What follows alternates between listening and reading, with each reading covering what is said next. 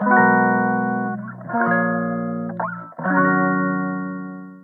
い皆さんこんにちは。本日で45回目の放送となります。え本日はスモールビジネスのコストそれから情報発信についてというテーマでお話ししたいなと思います。えーと、昨日に引き続きですねちょっとスモールビジネスについて、えーと、お話ししたいなと思うんですけど、えーと、偉い店長さんという方が書かれている「しょぼい企業で生きていく」という本の中からちょっと、え内容をシェアしながらお話ししていきたいなと思います。えー、と偉い店長さんは、えー、まあしょぼい企業っていうぐらいなんであのそんなにコストをかけたりえー、立派なものを建てたりせずに、えー、起業をするっていうことをお勧めしています、まあ、とにかくリスクの少ない企業っていうのがいいですよっていうふうにお話しされていますねで私もこれまさにあの同感というかあのお金をあのかけないものかけないでそのリスクがないからこそスモールビジネスって思ってるのであの何かやりたいことがあるけれどあのそのリスクを冒すのが怖いっていう人結構いるじゃないですか。なんか会社辞めなきゃいけないとか大きいお金かけなきゃいけないとか。なんかね、スモールビジネスって別にそういうことじゃないと思うんですよ。ビジネスってそもそもそういうのじゃないと思うんですよ。なんか、あの、私なんかそもそも論になるんですけどなんか全ての人があの自分自身のスモールビジネススモールじゃなくてもいいんですけどその自分自身がなんかできるあの飽きないっていうのをそれぞれみんなが持てばなんか世の中ってもっと豊かになるしなんかみんなの幸福度幸せになれるこの度合いももっと上がるんじゃないかなって思うんですよ。というのはなんかみんなあの別に会社勤めじゃなくたってあのできることとか得意なことって結構ありますよね。あのまあ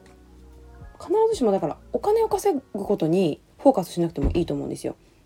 あの花植えるのがね好きな人とかあのお掃除が好きな人とか別にお金をもらってやってることじゃないけどあの好きでやることとかあるありますよねだけどそれを世の中はあのお金払ってでもやってほしいって思ってるところもいっぱいあるんですよだからそういうところをなんかこの自分ができることを与えるありがとうの対価がお金なのであってお金はただのその便利なその道具なだけじゃないですか昔はね物々交換されていてあのありがとうの気持ちのあの代わりにあのリンゴもらったりとかお米もらったりとかっていう感じで、まあ、今ではもう家の中ではそういうことありますけど、まあ、そういうふうにあの物と交換されていたのが、まあ、物だとね腐っちゃうから今はそのお金っていうのが代わりに使われてるだけであのそのお金を稼ぐことになんかそのあの最近はなんか嫌悪感って言うんですけどこのなんか意味嫌う必要はお金を稼ぐことをあの嫌う必要はないと思うんですよ。なんか嫌になんかそのビジネスをすることに対してあの何ていうのかな嫌悪感を抱く人っていると思うんですけどなんかもっとねフレキシブルにお金を稼ぐというところまではいかなくてもあの自分ができることをあのやっていく、まあ、仕事じゃなくてもあのこう世の中に提供していくっていうことがあのみんなできるようになればもっとね世の中豊かになるなって思ってるんですけどでちょっと話脱線しましたねえっとその偉い店長さんの、えっと、本の内容に戻りますねえっとまあその店長さんは、まあ、あのリスクをかけないためにあの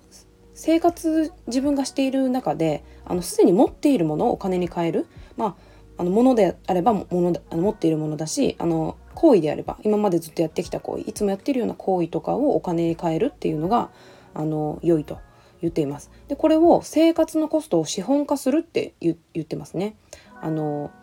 まあ例えるとあの Airbnb とか UberEats とかもそうだと思うんですよ。あれはもともとこの空き部屋をあの、まあ、使ってない空き部屋があるのであのもったいないから誰か人に貸そうっていう感じで Airbnb っていうのもやられてますよね。で UberEats もあのそのためにあの車そのため専用の車を用意するわけではなくて、まあ、たまたまその空いてる時間とそのあの交通手段、まあ、自転車なりあのバイクなりっていうのを持ってる人が、まああのまあ、余っているあの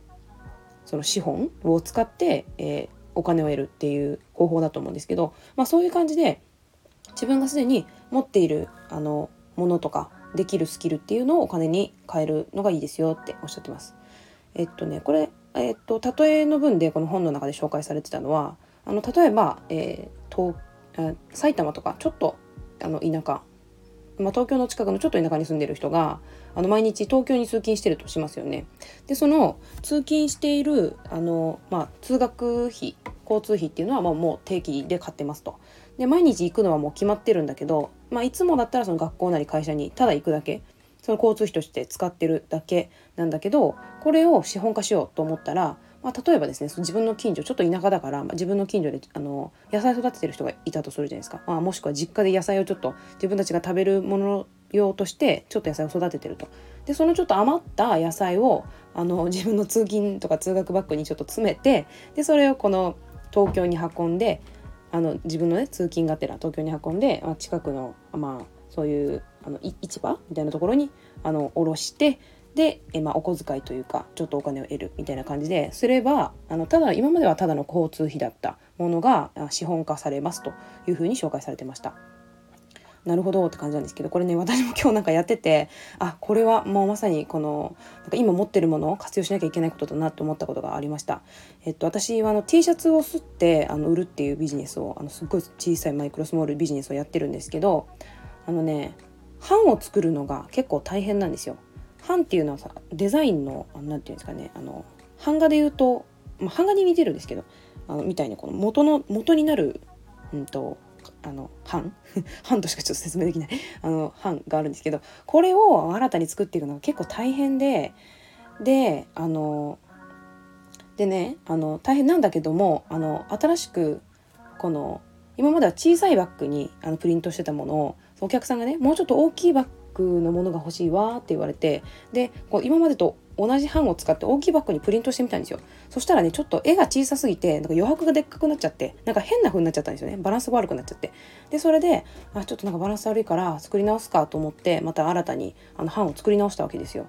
でちょっとこれまあ失敗しちゃったりとかしてねもうすごい時間もかかるしあの手間もかかるしこれお金もかかってるわけじゃないですか。やっぱ新たにものを作り出すっていうのは時間もお金もエネルギーも使うわけですよ。でそうじゃなくてあの、まあ、今まで使ってた版あの、まあ、別のことに使ってた版、まあ、T シャツのベイビー用のねあの赤ちゃん用に使ってた小さい版とかもあるんですけどそういうのを活用してあのこれに使えばあの、まあ、デザインも合うような形で再活用できるっていうかできたなと思って後から思ったんですよね。まあ、そんな感じでなんかやっぱ今自分がもともと持ってるものを、まあ、いかにあの活用していくかっていうふうに考えるのがこのまあ低リスクであのビジネスをやっていくあの、まあ、そメリットっていうかの秘訣なのかなと思いました。でえっとそうですねえっとそろそろちょっと情報発信の方にちょっと話をシフトしていきたいんですけどあの、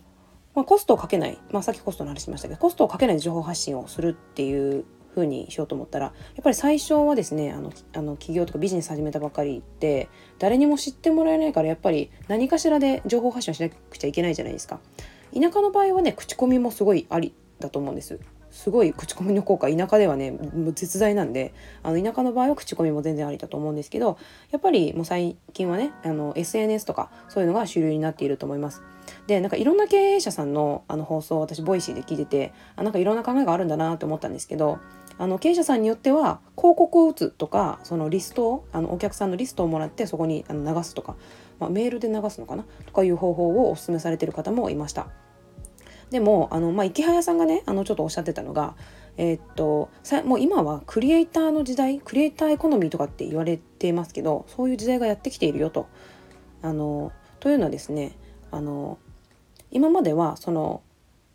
GAFA って言われるあの大手あのプラットフォーム企業あの Facebook とか Google とかああいうあの大きな企業が広告をあの企業からあ、まあ、取ってきてそこからお金を得てこの、まあ、我々にあの我々が何て言うんですかねあの商品我々を商品としてこの顧客顧客は広告主ですよね広告主にこの、まあ、情報を売ってるというかという形で、まあ、今までその営業をしてきたわけだけどちょっと最近はそのプライバシーの問題とか、まあ、ヨーロッパはねそういうすごいあの敏感になってるんで、まあ、そういう問題で広告ビジネスがすごく難しくなってきていると。というわけで、まあ、あの SNS こういう GAFAM とかのあの企業もあの今まではその広告主企業企業の広告主の方にあの、まあ、ちょっとメインに力入れてたけど最近はこうクリエイターを支援して直接クリエイターに課金してもらったりあのそのクリエイターに対してお金を払うお客さんからあのお金をもらったりという感じでクリエイター支援に舵を切りつつありますよっていうふうにおっしゃってました。まあ、そういうわけで最近はこのクリエイターエコノミーって呼ばれてるみたいですね。であの最近はね昔と違ってあの昔ってもうあの情報を発信するのにものすごくお金がかかった時代ってありますよね。あのそれこそインターネットがもちろんなくてもずっとずっと前って新聞になんか情報載せるのとかもう本を出すのなんてめちゃくちゃお金もかかるしそれこそなんかそれなりの権威のある人とかしか載せられなかったですよねそういう情報を。でも今はもうあの SNS とかねインターネット使ってあの誰でも情報が発信できるようになったのでその自分の作品とかもダイレクトにそうやって売っていくというか広告ができるようになったと。まあなのであのそういうクリエイターの人たちが、まあ、今まではすごく稼ぐのが難しかったけれど、まあ、パトロンつきつついてもらったりとかねその情報を発信ができなかったから知ってもらうことがまずできなくて稼ぐあのツールがすごく少なかったでめちゃくちゃ難しかったけど、ま、今は昔よりずっとその稼げるようになりましたよと。でなんかね調査によるとなんかとある調査によるとなんかイラストレーターの方たちの収入ってなんかここ最近上がってきてるらしいんですよ。でそれぐらいこの、まあ、いろんなクリエイトができる人ものを作ることができる人たちっていうのはあの注目を浴びてきているというお話をされてました。でまあ、最近はね、あの NFT とかも出てきてあのクリエイターが本当に大きく儲かる仕組みもできていてあのこういう時代が来てるんだなってことは本当に感じます。でなので、まあ、やっぱりまあ広告費をねかけるよりは、まあ、私はこういう SNS とかあのインターネットとかを使って広告していくのがあ、まあ、あの情報発信していくのがあの、まあ、スモールビジネスをする方たちにはやはりいいのかなと思いました。この偉い店長さんもね最初はツイッターとかブログであの有名になったというかすごくあのフォロワーが増えてでそこからあのお店に流れ込んでくる人も増えてきたっていうふうにおっしゃってました。あのまあ、コストがすごくかけずにできるのでまあいい方法ですよね。やっぱこの SNS を使ったりとかっていうのは。でもやっぱ時間かかりますけどね。うん。まあでこの偉い店長さんも言ってるのがあの実際に店を開けてしまうっていうのがいいですよっていうふうにおっしゃってます。まあでも都会でもしね店開けるってなったらリスクかかるんで、まあ、私のおすすめは田舎で全然コストがかからない田舎でちょっと店を開けるとかなんかそういうスペースをつける作るっていうのはあのまあ確かにやってもいいのかなと思います。都会でやるのはちょっとどうかな。うん、っていう感じですね。ちょっと今日なんかまとまりがあまりなかったですけどまあそういった感じで、えーと、コストと情報発信についてお話ししました。今日はこの辺で終わりたいと思います。はいそれでは。